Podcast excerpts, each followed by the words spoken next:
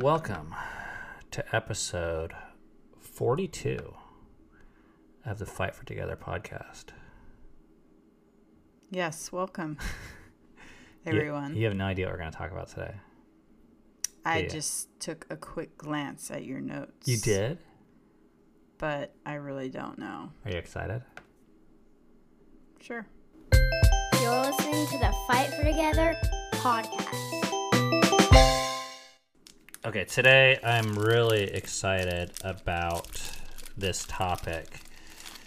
You know, this podcast, just to give you a little bit of behind the scenes, we don't spend as much time preparing as I'd like. In my mind, we're going to have this like concise thing um, that really conserves your time and is this exhibition of communication and simplicity and convincingness. Maybe someday we'll get there. It's possible, but if you guys have heard our, we have an ad that we do for the Anchor app now that we make money off of. I think, by the way, we're up to like twelve or thirteen bucks. Um, and the it's it's a it's a true ad that I recorded um, about this app because the the thing that pushed us over the edge into thinking that we could record our own podcast was actually listening to Casey Neistat's podcast, which was really interesting at first because I liked Casey Neistat, and then it really became not that interesting to me. Oh crap! Hang on, pause. Bring that over here. All right. Ben needs to light a cigar real quick. We're trying to use one match. Trying to conserve here, folks. Mm, I think you got it. thank you. Thank you. But anyways, what I enjoyed about their podcast and what gave me a lot of hope was that they just turned on the microphone and went for it, and they just talked conversationally. So, anyways, And it lasted, I don't even know, but not very long.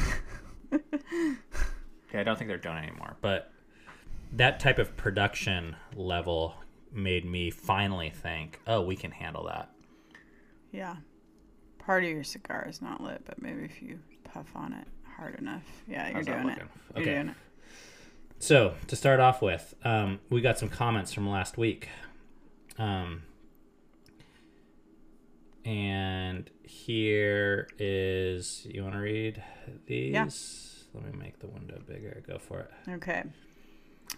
Practically prolific writes Given all this insight, I'd really love to know how therapists might choose to educate their children and the whys behind that. I wonder if it's common for therapists to apply some of their insights around human nature and self ownership to the way they choose to operate around education.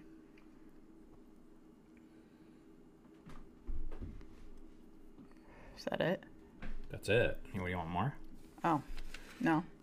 Well, I think she's saying that I wonder if therapists, because last week's episode, or I guess by the time they hear this, it'll be two weeks ago, was about what we've been learning from therapy as a mindset, and I'll bet kid, uh, ther- I'll bet therapists it impacts all of their relationships, especially their relationships with their kids. I I guess I'm trying to understand this comment. Like, what about what's the education the ther the ther education the therapist gets? Or I think they're talking about the education of the child. Oh, okay. To the way they choose. their- Okay. Huh. That's my guess. Well, I think in order to be a good therapist, you have to do your own work on yourself. Um, so it probably just depends on how much work you've actually done on yourself. Because, yeah, that's my what I think. All right, next comment. This is from Kelsey. Who I think is the one that left the The several. phone call. Yeah, okay. I also want to add that another way it's weird is that you know virtually nothing about me, but I know so much about you. And calling in, knowing that my voice will be on your podcast, makes me anxious. I've listened to your podcast since the beginning and started following your vlog when you were a couple months into your AT hike. So it feels good to finally rip off the band aid, so to speak. Yeah. I get that because I, I wouldn't want to, like, I, I, yeah. I wouldn't want. I have a hard time commenting on anyone I think is like, I don't know, bigger. Not that we're bigger, but like Well, for to compared to it's all relative. it's all relative. Compared to some people, we're huge, and Uh, then we don't feel very big because we compare ourselves to other people. Yeah. And you feel this sense of like, well, I'm a nobody, so why does it matter? You know, but you're not a nobody, or at least you shouldn't be. Everyone's a somebody. Okay, final. This is from Amanda. I've listened to all your podcasts beginning to end since you first started. I prefer your previous format where you would do your main topic first and then follow up with the news and comments.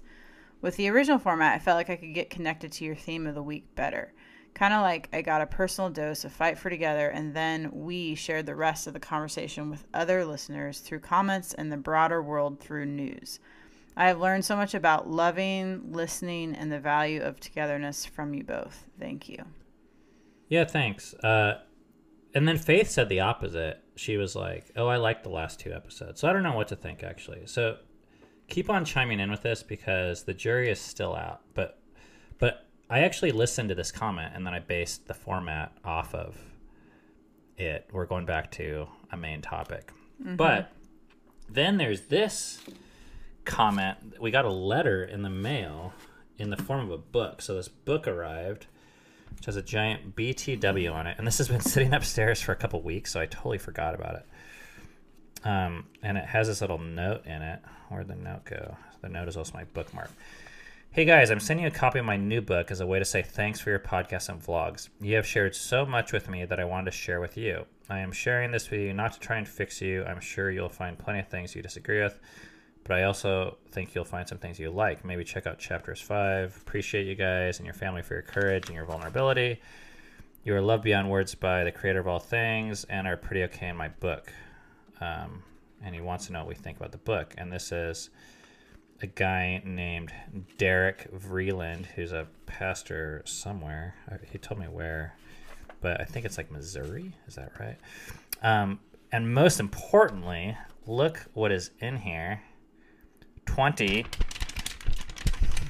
buckaroos For our the chair chair fund, fund. which actually came in two weeks ago. So um, I want to retroactively put that in the jar.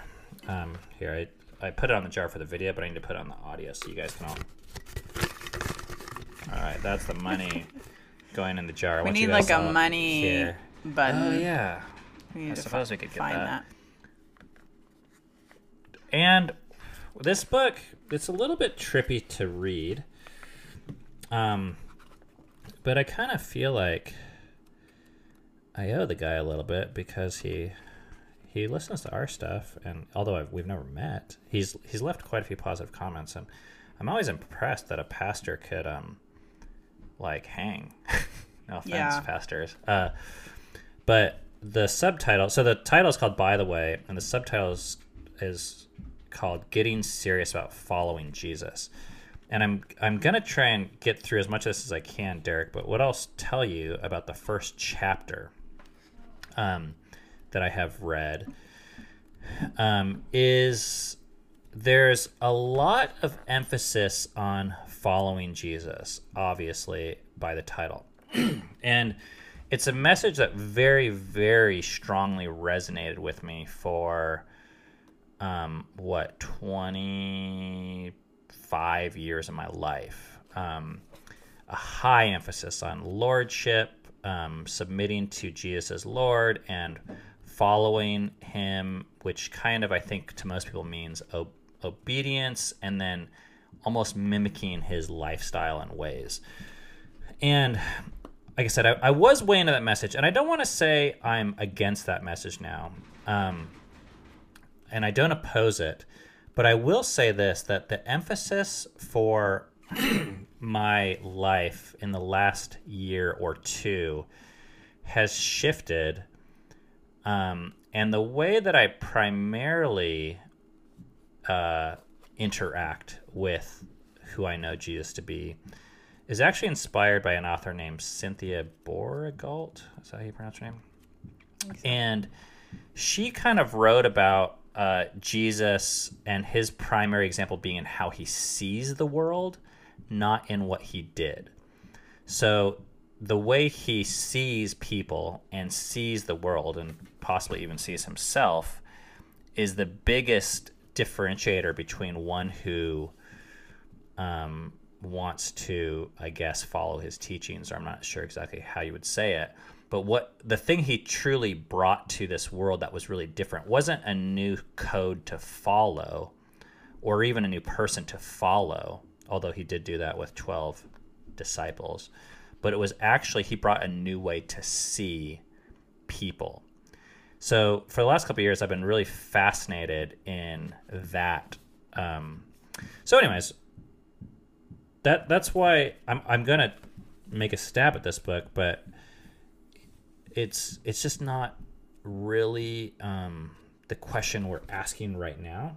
Um, but I really appreciate you sending the card, the book, and the chair fund money and Yeah. all the comments you've left in the past. Yeah, definitely. That's very cool. All right, let's get into today's topic. Um, this is a really kind of a complex doozy, but I have the utmost of confidence that you guys will be able to hang. Um, and I mean that. Actually, before we get into the topic, we need to have an ad break. Let's do it. Okay, I just need to write down where that was so we can put it in. Um, welcome back. The YouTube people never left, but Yeah. They're just they're still staring at us. okay. So this is a long, convoluted story. You're gonna have to hang with me a little bit.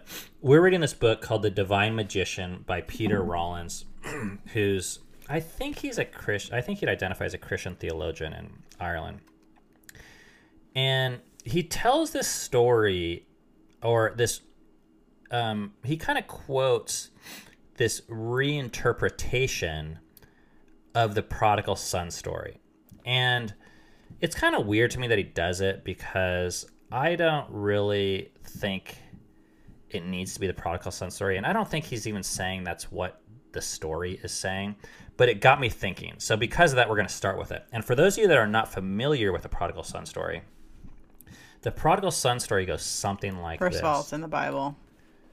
Yes, and but I don't think you need to be familiar with the Bible or care about the Bible to join in in today's conversation at all, which is really our No. hope with any of our conversations. Yeah. Do you want to summarize the prodigal son story while I smoke? I'll try. Um, so there's two sons and a dad. And one of the sons, the younger one, decides that he wants the his inheritance, so like all of his money from his dad. And so he gets that and he leaves the family home and he goes and he uh, uses up eventually uses up all of his wealth um, and finds himself in How does he use the wealth by investing wisely? well i don't even want to i don't it's like he i don't know he like has fun he like drinks and has sex and parties with people i Oh, think dang, now you're adding details. I like that. I mean, I'm yeah, okay. I don't know what I'm, I don't know exactly what the text says, but this is the gist, right? So then he finds himself in destitute, where he actually has n- no more money even to eat or to have any kind of shelter. So finally, he goes to a farmer who has pigs, and he asks the farmer. Well, I guess he has. No, he doesn't have the epiphany yet. Okay. So he asked the farmer, Hey, can I work for you? Because I'm like starving here. So the farmer's like, Sure. But still, he, but he must not have a lot because he's looking at the corn cobs that he's giving to the pigs and he wants to steal them from the pigs and eat them himself. All right, let's bring it home. The next And 20 then, seconds so then he has this epiphany of like, Well, I should go home and ask my dad if I can be a hired hand because the ser- or the hired hands or servants or whoever they were were actually are eating way better than I am now. So that's what I'm going to do. So then he goes home and he uh, tells his dad, Hey, I, I want the you to dad hire runs me. out to meet him. the dad runs out to meet him. He says, Hey, I want you to hire me. The dad doesn't listen to him and says, no, no, you're my son. You were lost, now you're found. You were you were dead, now you're alive. And then gives him his signature ring and robe, and then the the older son's pissed. and throws this big ass party and all these things. Mm-hmm. So this was always kind of told. the moral of the story was God's love beats both um, the kind of like rebellion of the younger son. And then in later interpretations, you find out the older son was kind of being an asshole too, and the father's love was still s- super big. Okay. But this, I'm going to read these like three or four paragraphs from this book, and then we'll just see where it goes. The father has an excess of wealth to spare for his son, unlike those suffering outside the gates of the estate.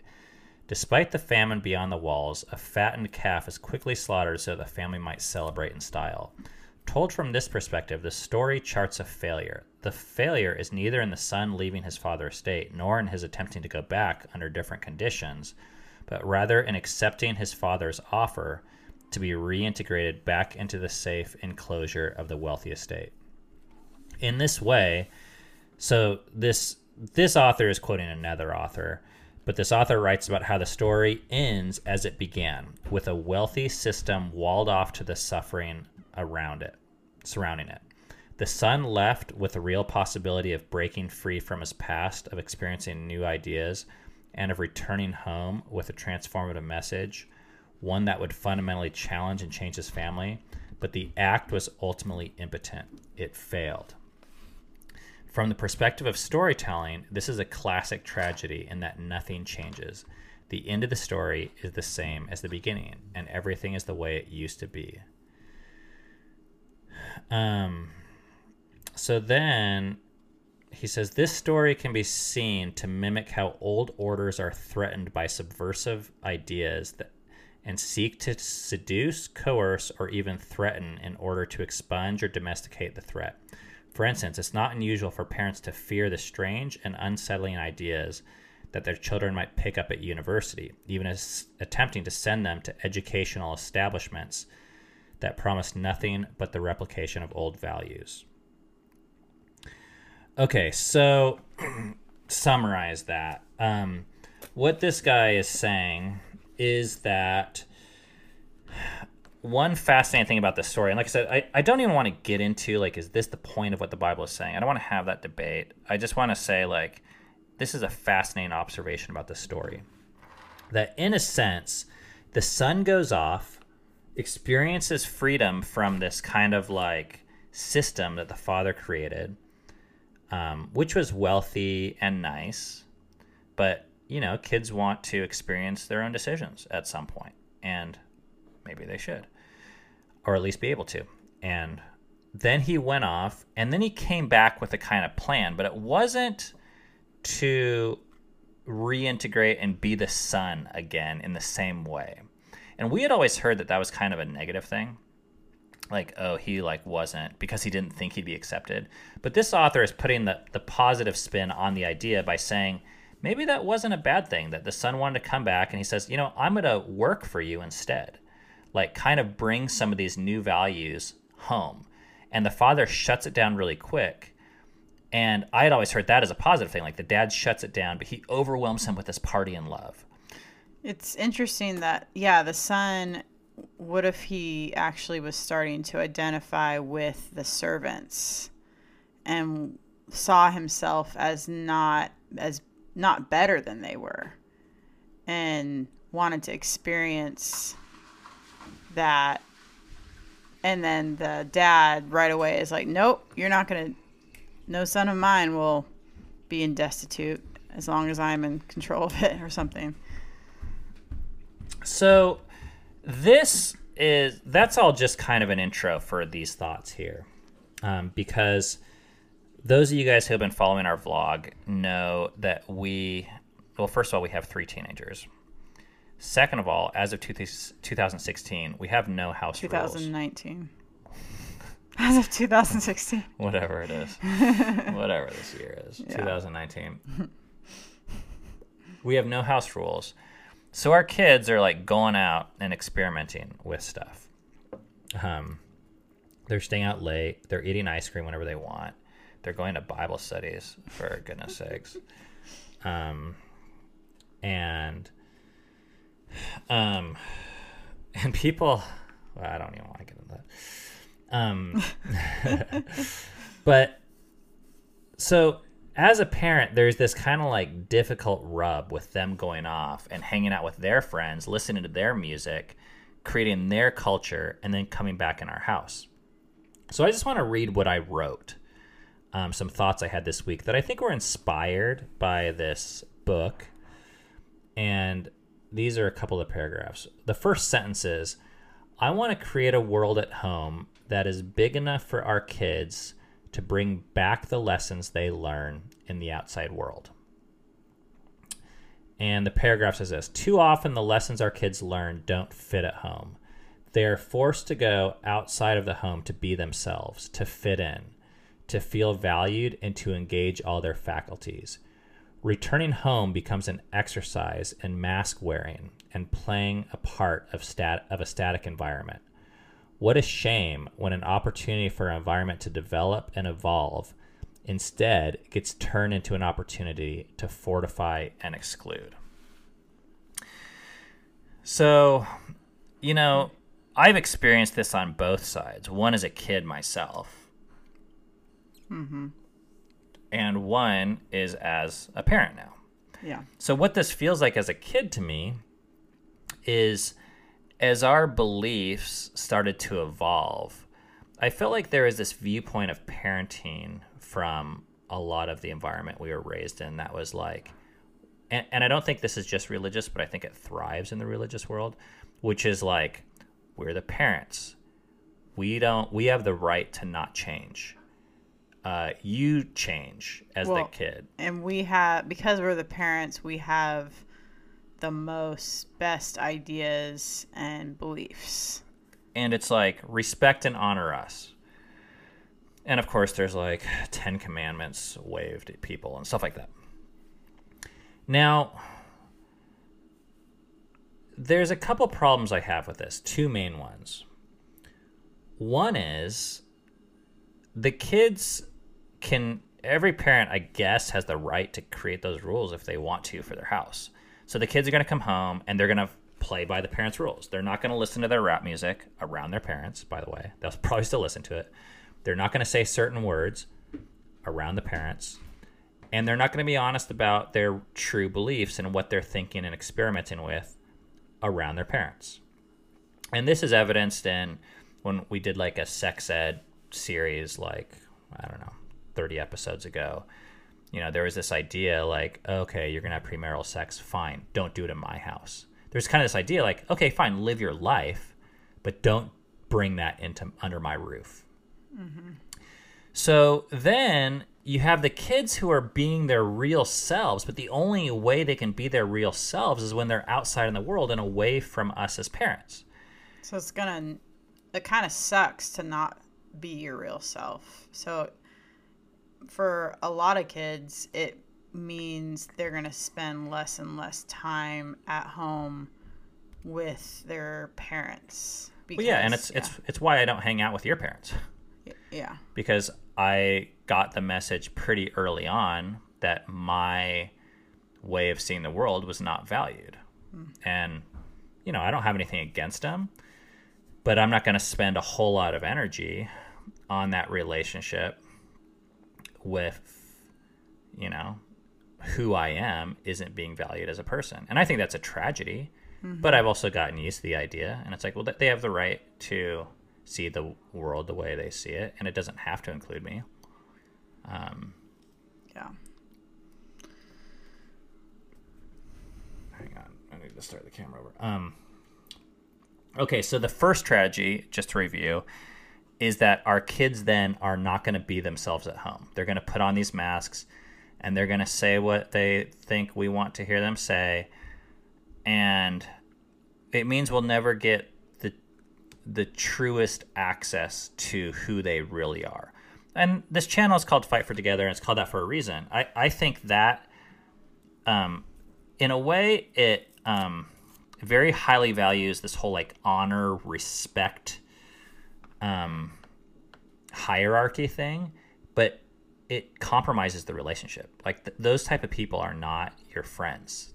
Uh, well, I mean, I guess we all have different levels of masks we wear, but as a whole, if we can't accept our kids' deepest beliefs and their deepest values and appreciations, our relationship is going to be that limited. Okay, so that's the first problem. The second problem I have is this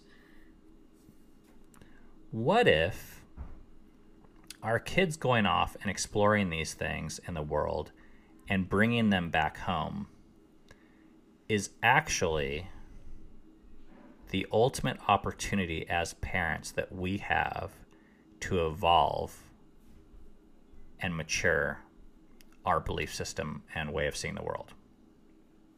So I'm going to give you an example, two examples actually. One is marijuana.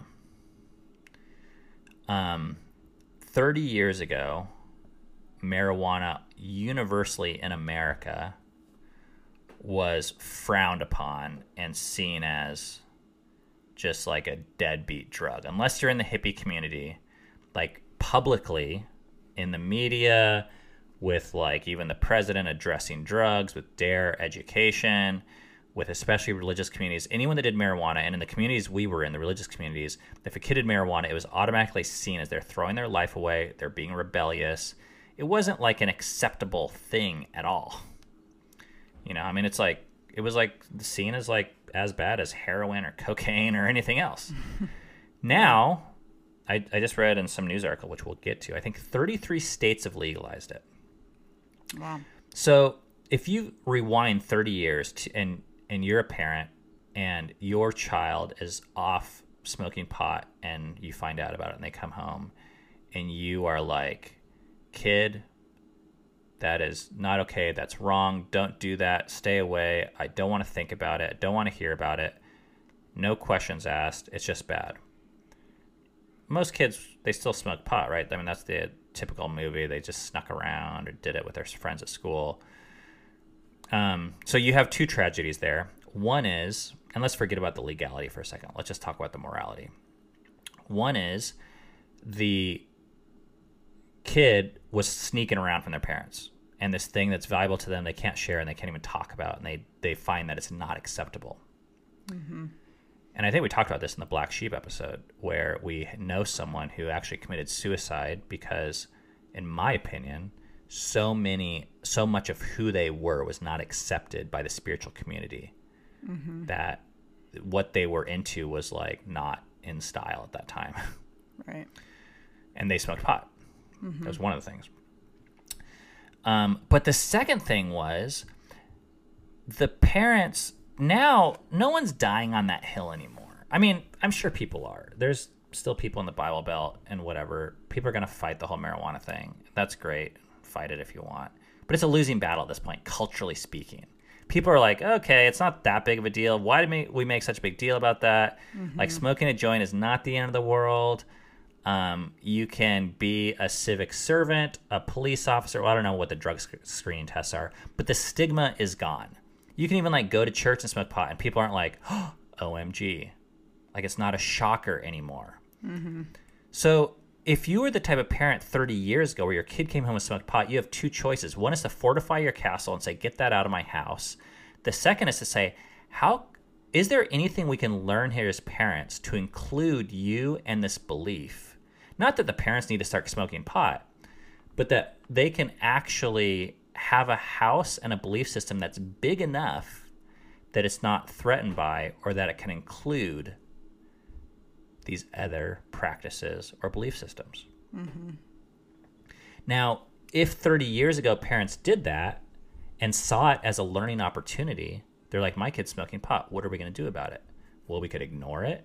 We could kick it out, or we could say, oh, tell me about, like, why do you find that interesting? Like, what are the pros and cons? Like, have you thought about the legality of it? Um, what do you feel when you do it? Why do you like it? You know, let me hear this. Let me, like, let's just talk about it and mm-hmm. not stigmatize it. I think that could have been an incredible opportunity for parents to rethink what the purpose of morality is. And by the way, I mean, we started off talking about Jesus, I think Jesus did this kind of stuff all the time where he, where he turned morality on its head and said that ultimately loving God and loving people is the only real morality that exists. And he pissed everyone off because he was constantly challenging the laws, the religious laws of the day. So, what do you think that is for? So, pot was 30 years ago. What is it for today? What's a good example? Fuck, I do not know, and I'm kind of worried about it. Whatever it is, it's gonna. This is what I know. Whatever it is, it's gonna stretch us. It's gonna be something that you and I. So, I. Th- I feel like because I'm trying to put myself in 30 years ago in those, that position. When you when things aren't accepted culturally, there's actually I think a big reason why people can't like the parents in this case can't handle their kids doing it is because they're afraid of what other people will think. Because it's such a I think that's I think that's I, one reason. That's one reason and the real well, and then there's like fear of what the thing will do to their kids, like make them whatever. If it's a religious thing, it's like, oh, they're gonna go to hell now.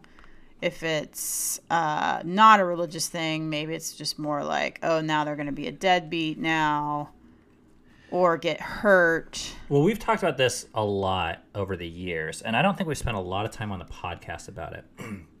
but this really comes down to what your viewpoint of parenting is.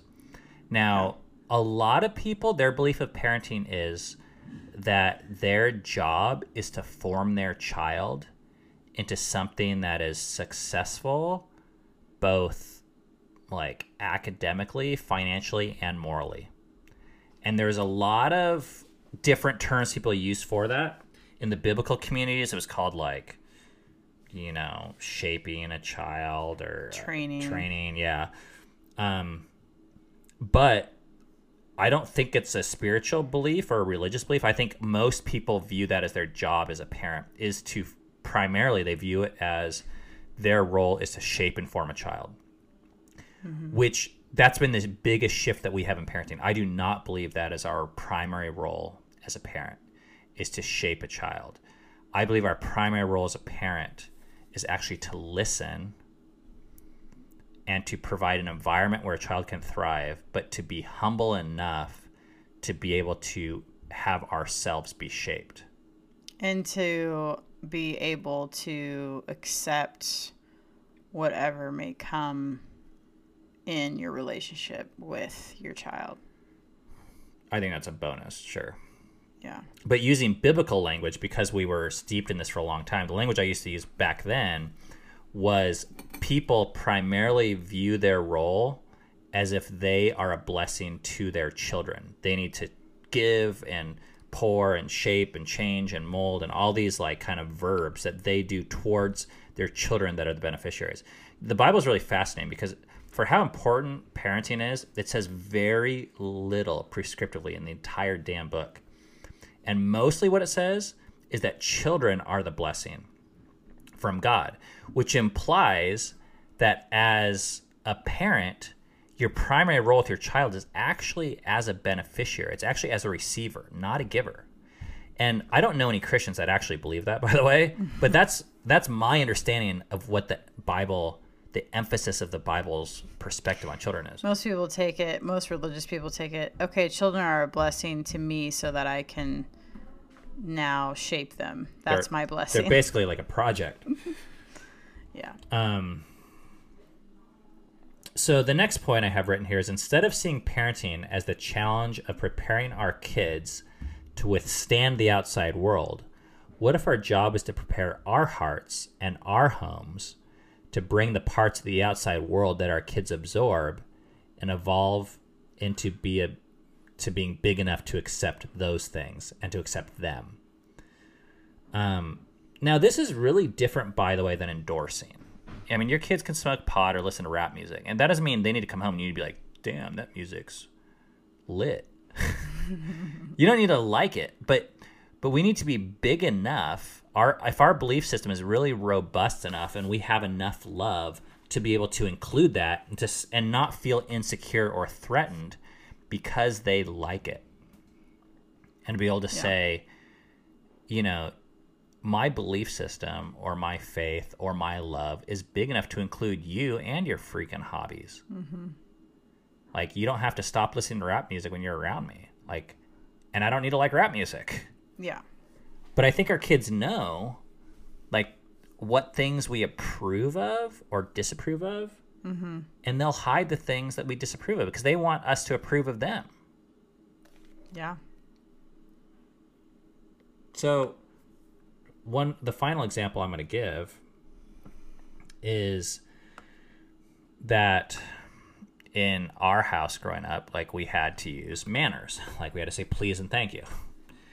And I think the older we get, there's two types of of grandparents I see. Those that like double down on manners, and they're like curmudgeonly old, and they're like please and thank you, like say please and thank you spoiled brat kid. You know they and that's like they just repeat that again and again. And you're like oh you're around grandma grandpa. Like say please or thank you or practice the manners or don't say this word or that word or whatever. Mm-hmm.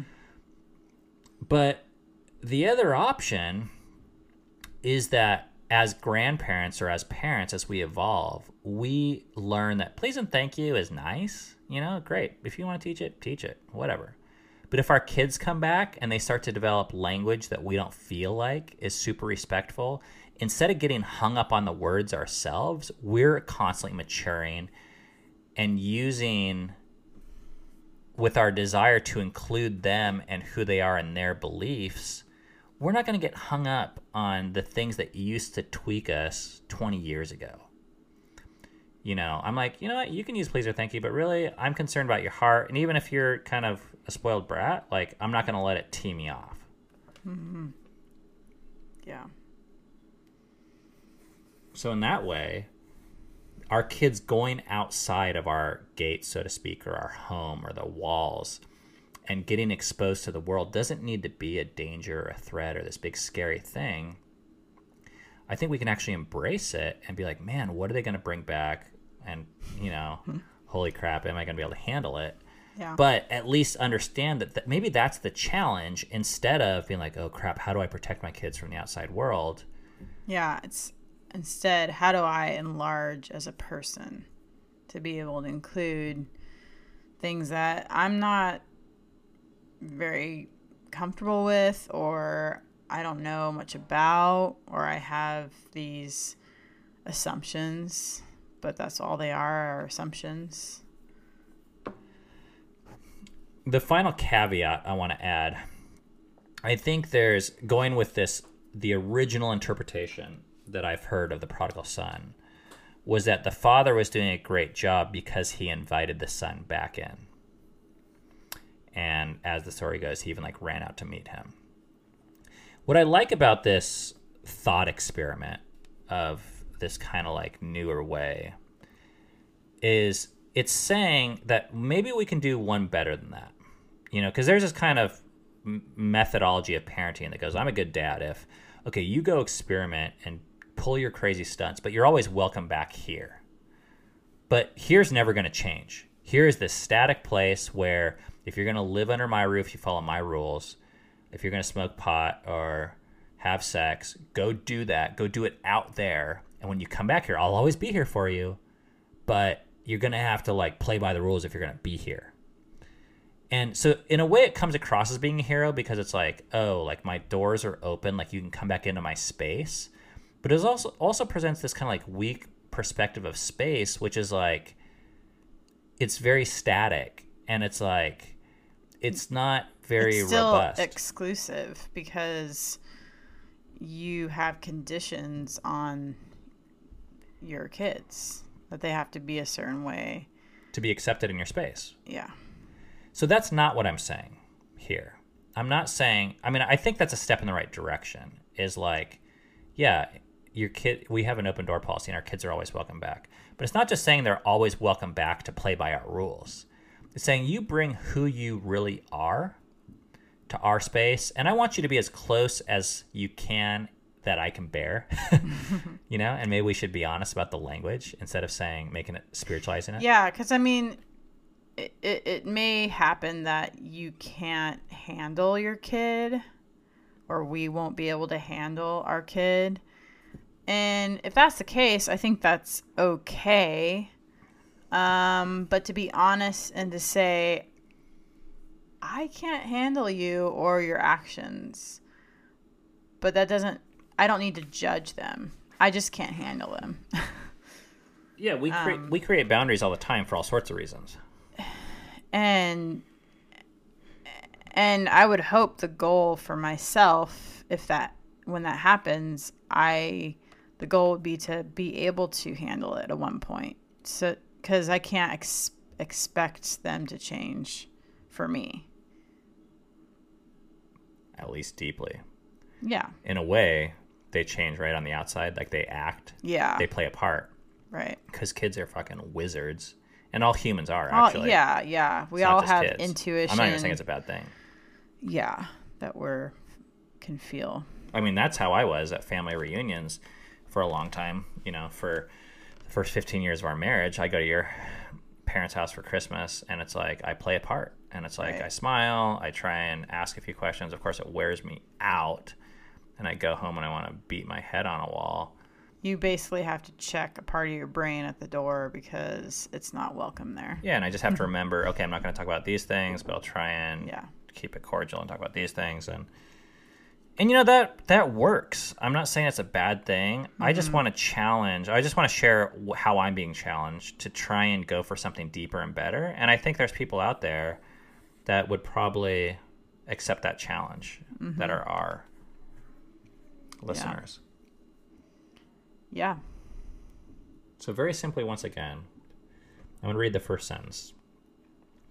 Create a world at home that is big enough for our kids to bring back the lessons they learn in the outside world. So, whatever they learn out there, which becomes a part of who they are, mm-hmm. is welcome at our home mm-hmm. and embraced and Yeah. even sought after. yeah Um, hmm. You know, I mean, this is okay. Final tangent, but th- I just geek out on storytelling, and you know how he said like it's a tragedy in a story. Like when you study story composition, you learn that a story is all about change. It's all about a character changing. they face situations and scenarios that force them to change, and usually the climax is the end when the character it can go one of two ways. Either the character can stand up and be brave and do the right thing and go down this change that's basically going to change them forever, or they can puss out and take the easy way out and not change. You know, go back to where they were. And you will always want the character to to make the harder decision, but that changes them forever. And in Joseph Campbell's hero's journey, the hero leaves home. You know, this is like Star Wars, right? He leaves home, Luke Skywalker in the first episode, but he comes back to home at the end. He meets his dad at the end, but he's a different person at that point. That's the ultimate story. Um, in a way, I've realized, you know, our kids are quite literally our DNA. You know, they're they are they're the same us in a way. Mm-hmm. And the best story is almost like what can they do with this same DNA that's different or better? How can they evolve? Mm-hmm. But as a parent, sometimes I don't want to see it. It's it's actually like threatening to watch them go beyond where I was comfortable with, Mm-hmm. and I want to hold them back or ignore these certain parts. But the better story is if they take the same stuff that I'm made out of, mm-hmm. and they actually expand and do it a little differently and do it. I don't want to say better, but they go a little further, mm-hmm. um, and they can withstand a little bit more. You know, they're going to be smoking pot. This next generation is Yeah. and Right. it's it's hard to see because I'm like, well, we didn't smoke pot, and it's so easy to get attached to this Until code we were 38. and to see success as fortifying the building and not letting our kids really, Mm-hmm. you know, we almost want them to repeat us. Yeah. Yeah, I think it can hurt your ego sometimes if you see your kids doing things that, yeah, I don't know, that are different or. Okay, Yeah. I'm over it. How about you? It is. What just happened? Where'd my. You gotta put it back. Yep. Yeah. Okay, we're back. It is time for the news. Okay, on topic. I did not even plan it this way with my little example. First article, and this is going to be a little quicker format. We're not spending a lot of time on the news today, but Cincinnati City Council passes marijuana ordinance.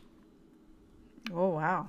Does that mean Ohio or It's actually just Cincinnati. Cincinnati police will no longer be citing people for having or using what some consider small amounts of pot. So on Wednesday, which actually it's a couple weeks ago now, uh, the city council voted to decriminalize possessing 100 grams or less as long as you aren't using it in public.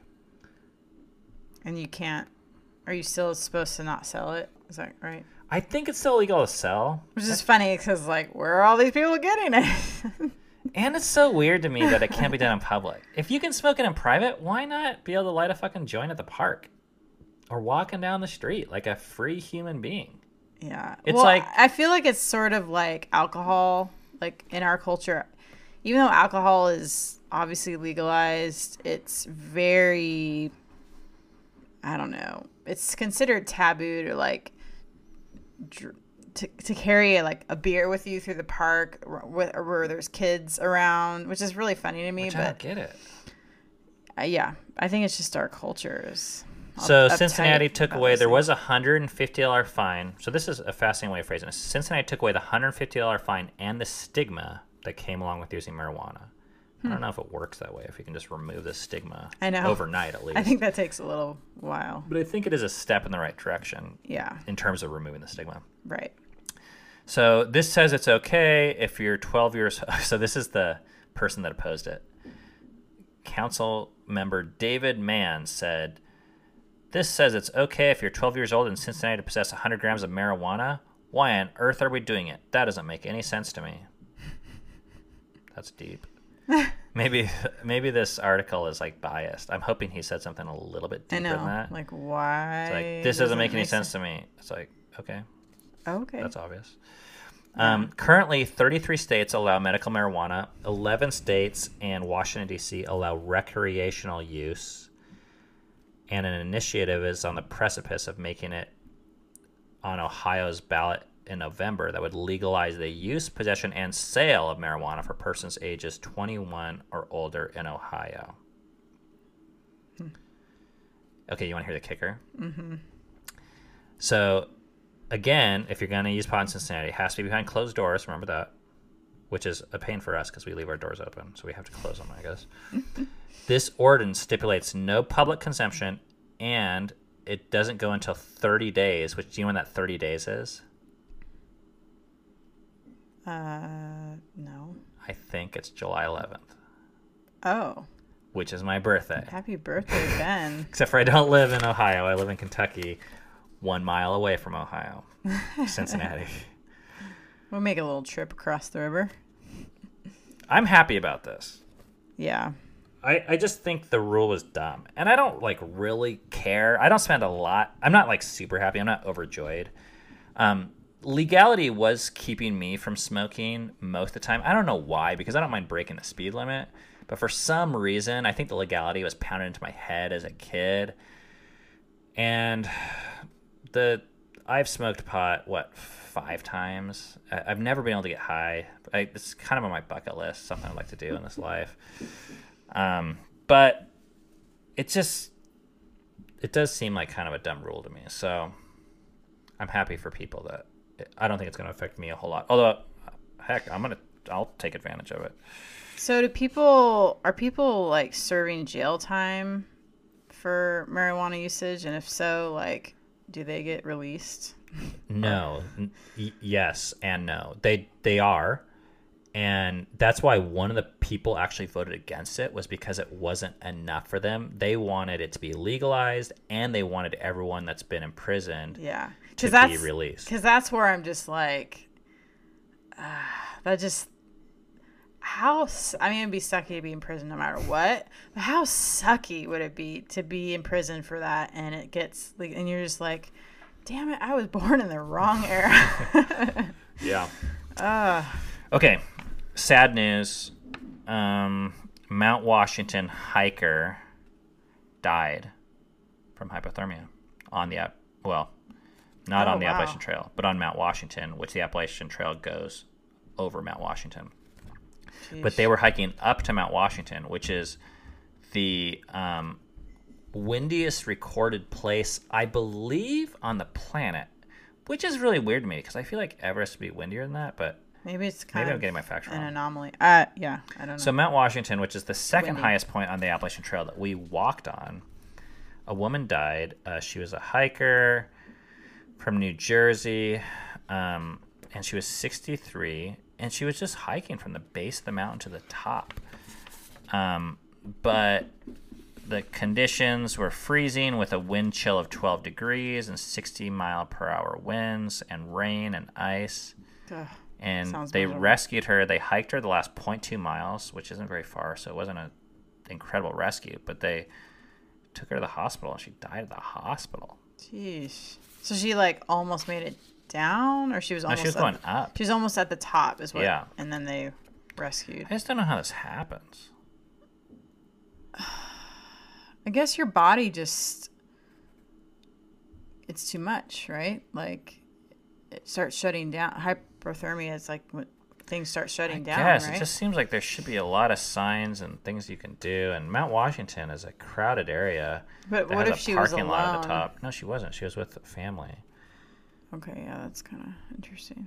So, and we hiked um, up Mount Washington into Mm. predicted storms. Like the Yeah. weather was getting really bad, and it But wasn't. But it, it was actually sunny, which there's only like a, a handful of times it's actually sunny up at that mountain, I think. But Okay, final news article. Crap, I got cut off. 10 year old girl becomes youngest person ever to climb Yosemite's El Capitan. This is from. I can't find. My, when I print these articles off, it doesn't. Oh, some website called Maker. Oh, Makers, yeah. Okay, so in the last five days, Sarah Selah Schneider scaled 3,000 feet of steep rock formations to reach the top of Yosemite's El Cap, and she's only 10 years old. She climbed 31 pitches on rock climbing sections with the help of her dad and a close family friend. that's So cool. she's the youngest person at 10. wow. Um, and this part is kind of cool to me. So, okay, if you guys aren't familiar, this is like, is it? I think El Cap is like the tallest granite face or rock face in the world, like sheer rock face. Hmm. So, 31 pitches, which means 31 lengths of rope, which Wow. means that you have to you know, when we were climbing, I did a few multi pitch routes, but really one pitch is a chore. I mean, you're talking like 150 feet, I think, give or take. It was all meters, so I forget what it was. But, you know, so, you're doing 31 full climbs with, I mean, you can rest, but. Wow. yeah. So they did it over five days, which uh, isn't breaking any speed records. But this is the part that got to me. After the record breaking five day climb, the three camped out at the top of the slab. While Michael and his friend were exhausted, Selah was like, oh, no, that's not it. Oh, here it is. Sorry. Once she topped out, which means she made it to the top, she was the first one to go to this tree that is a symbolic thing for climbers, and she just broke down in tears, Michael recalled as the dad. She said it was her first happy tears she's ever had. Hmm. So, what I like about that is I don't think most people think kids are capable of wrapping their mind around that type of victory. Hmm. I think we treat 10 year olds like they're little annoying brats and like they're not capable of that type of emotion or grasping Doing something like incredibly hard, and then being so happy you accomplished and it. finding value in it. and finding yeah. yeah. And Yeah, I've wow. seen this with our kids. Um, of various ages where you know we finish a marathon well even i mean i don't know. I i just i remember i have this other story where we had just got back from the bahamas like staying at the atlantis. Mm-hmm. And it was like you know that's like the nicest resort in the world if Travel Channel has anything to say about it because they're always mm-hmm. running things on Atlantis, and and we had just hiked the Wonderland Trail, which is this 95 mile loop around Mount Rainier, and then we go to Atlantis. And I asked the kids because we were going to go speak at REI, so kind of as a joke, I said, "Hey, which which did you like better, Atlantis or the Wonderland Trail?" Thinking that they were all going to say Atlantis, like no duh, it was like a tropical resort with like, you know, it's basically like tropical Disneyland, like mm-hmm. just water slides and just entertainment junk. And every single one of them, including our what five year old or something at the time, memory, Yeah. said that they Five preferred the. Wonderland. Yeah. And that's when I that's when I realized, oh, kids are smart and they want more than we're giving them and they can actually process long-term gratification and the benefits of complex and difficult activities way more than I thought. Mm-hmm. So to hear that this girl gets to the top, she's 10, mm-hmm. you know, and then she cries because she's so happy. Yeah. I'm like, that's cool. It is. Um, it, it's a shame if I- kids don't have these types of opportunities. I think it's really cool that the dad and the mom, presumably, that they let her do that. You know, so many parents would be like, like they couldn't handle the what ifs. Well, yeah, the pressure of if something went wrong, you can imagine Oh, they they, would would, be. be- getting crucified right now. Oh, absolutely. I'm surprised it didn't say more about that, but basically the dude is some like he's an Ameri- American Mountain Guides Association certified rock guide and instructor. So he like knows his stuff and is like equipped not only because a lot of people climb they're not certified anything, mm-hmm. but he's he looks good to the public also. yeah. And then it says this after the record breaking five day climb, the three camped out on top of the slab. While Michael and his friend were exhausted, Selah was like a little kid again and wanted to check everything out, exploring almost like it was nothing. and that reminds me of like, you know, we run a marathon, then Flea comes home and she like riding around on her bike. Yeah. Like oh yeah. they go like they're in business mode. They know how to like, you know, when you're climbing multi-pitch stuff, like literally other people's lives are in your hand. Well, Hmm. not literally, they're not in your hand, but you know what I mean. yeah. Um and then you go back to being a kid again, like just like that. That's yeah. That's cool though, man. Okay. Um Are you ready for some? We got a phone call. we do. Cool. It is time for the phone calls and you can be the official phone call button pusher. Hi, Ben and Cami. My name is Christine, and I'm from New York. Um, I haven't listened to a ton of podcasts, but I have watched your YouTube videos for a couple months. Um, I, this is kind of repetitive. I know you've already made a video about vaccines and stuff, but coming from New York, um, just in the last week or so, there's been a new bill eliminating religious exemptions. Uh, so like over 20,000 people are affected by this, um, you know, new bill because kids have to be vaccinated by this Friday if they want to keep attending school, camp, or daycare, public or private. So I guess my question is, what would you do? Uh, I know you choose to homeschool, but I'm just wondering, like say one of your kids wanted to go to college and, and they had to be vaccinated or I don't know if if you have any advice or insight into uh into this. I know a few other states have um this same rule and it's really hard um to go to school without vaccines. Like I said, public, private or even, you know, daycare, camp, whatever. So um yeah, I guess I'm not asking you to incriminate yourself or anything, but I'm just curious how how might you go around this? this is a crazy question. I'm also a registered nurse licensed in New York, um, but I haven't worked as a nurse for a couple years. Um, since I had my daughter, I have almost three year old. I'm a single parent. I'm a caregiver uh, for my brother who has Down syndrome. I caught your um, documentary um, just a couple months ago. Watched it with my daughter. We love you guys. I'm fascinated by your family. I think you guys are amazing, and I feel like I'm learning so much from you. And I'm totally overweight and out of shape, and I don't run but I just would like to see myself doing some of what you're doing. And I'm inspired by homeschooling and, and everything and just finding it like so challenging to imagine doing that and feeling like I don't have a choice. Um, you know, so right now my daughter goes to Montessori. So anyway, yeah, feeling like I don't have a choice is really weird. Feeling like the government's telling um, us what to do with our kids is just tough. Um, but thank you for making your videos and podcasts, and I just love you guys, and I think you're amazing, and hope you get some more comfortable chairs. I just, it's, I, I was inspired just hearing her story. that she's a single parent. She's got a couple kids. She's a caretaker for her Down syndrome What was her name? nephew. I, I didn't Let me catch it it. again. Yeah, let's catch it. Hi, Ben and Cami. My name is Christine. Christine. Christine.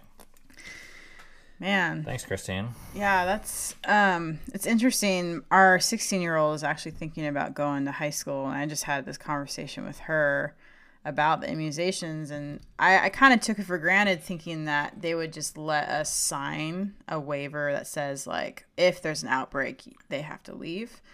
The kids that are immunized, which is what we did in Washington years ago when Dove was in kindergarten. Um, yeah, like what I mean, that's a really hard thing to just. I didn't know that about New York. Did you? Well, it just happened. Okay, yeah.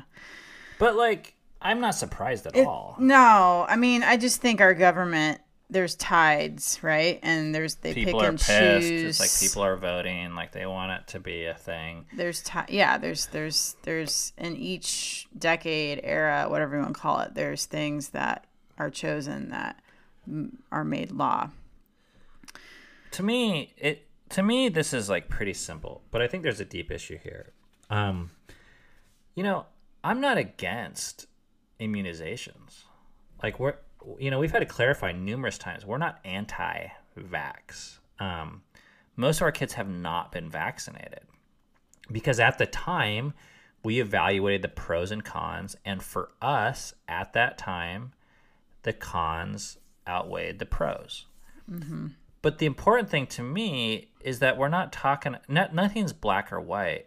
Um, and the pros and cons discussion is a constantly evolving discussion yeah that each parent needs to take into account what the pros and cons are for them and their situation and their children and do the best with what they got to you know for whatever's worth it to them for what their values are yeah so, you know, I I could just see it going so many ways for so many different people where now it's worth it for them to do it. Great, do it. And yeah, there's some there's going to be some cons, you know? But now there's new cons for not doing it that you have to take into account. And we could focus all day on how much that sucks or whatever, but I don't think that's going to change the fact of the matter.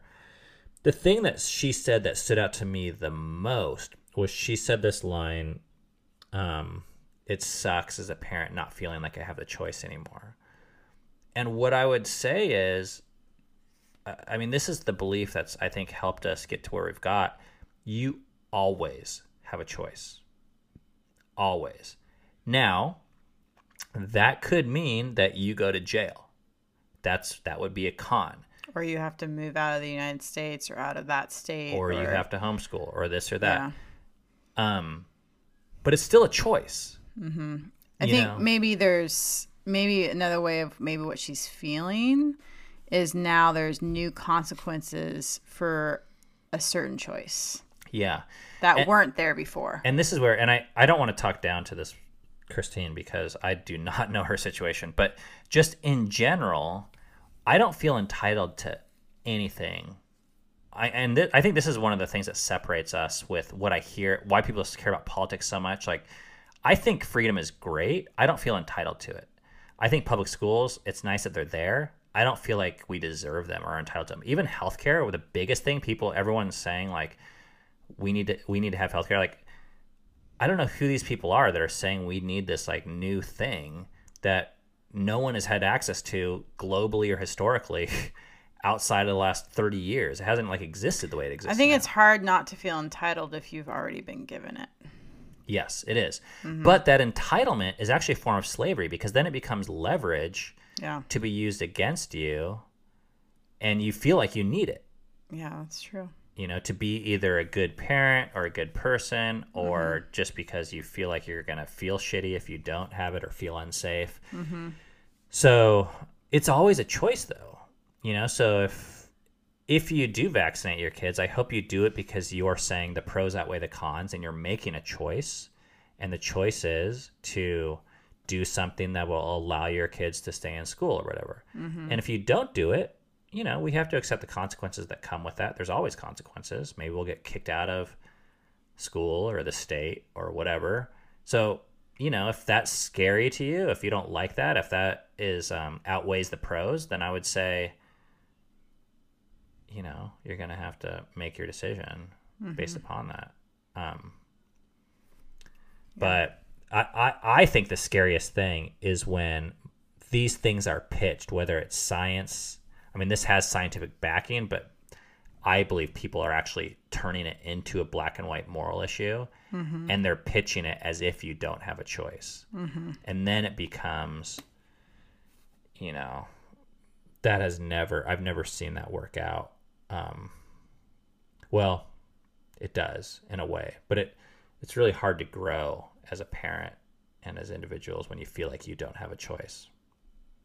Yeah. Thanks for that question. Yeah. Um, Yeah, All right. that's it. That's it. That's it. Yeah, those are Never those are previous calls. um, we have one phone call on ice that I'm gonna save for next time because there are no backup ones. Yeah. All right.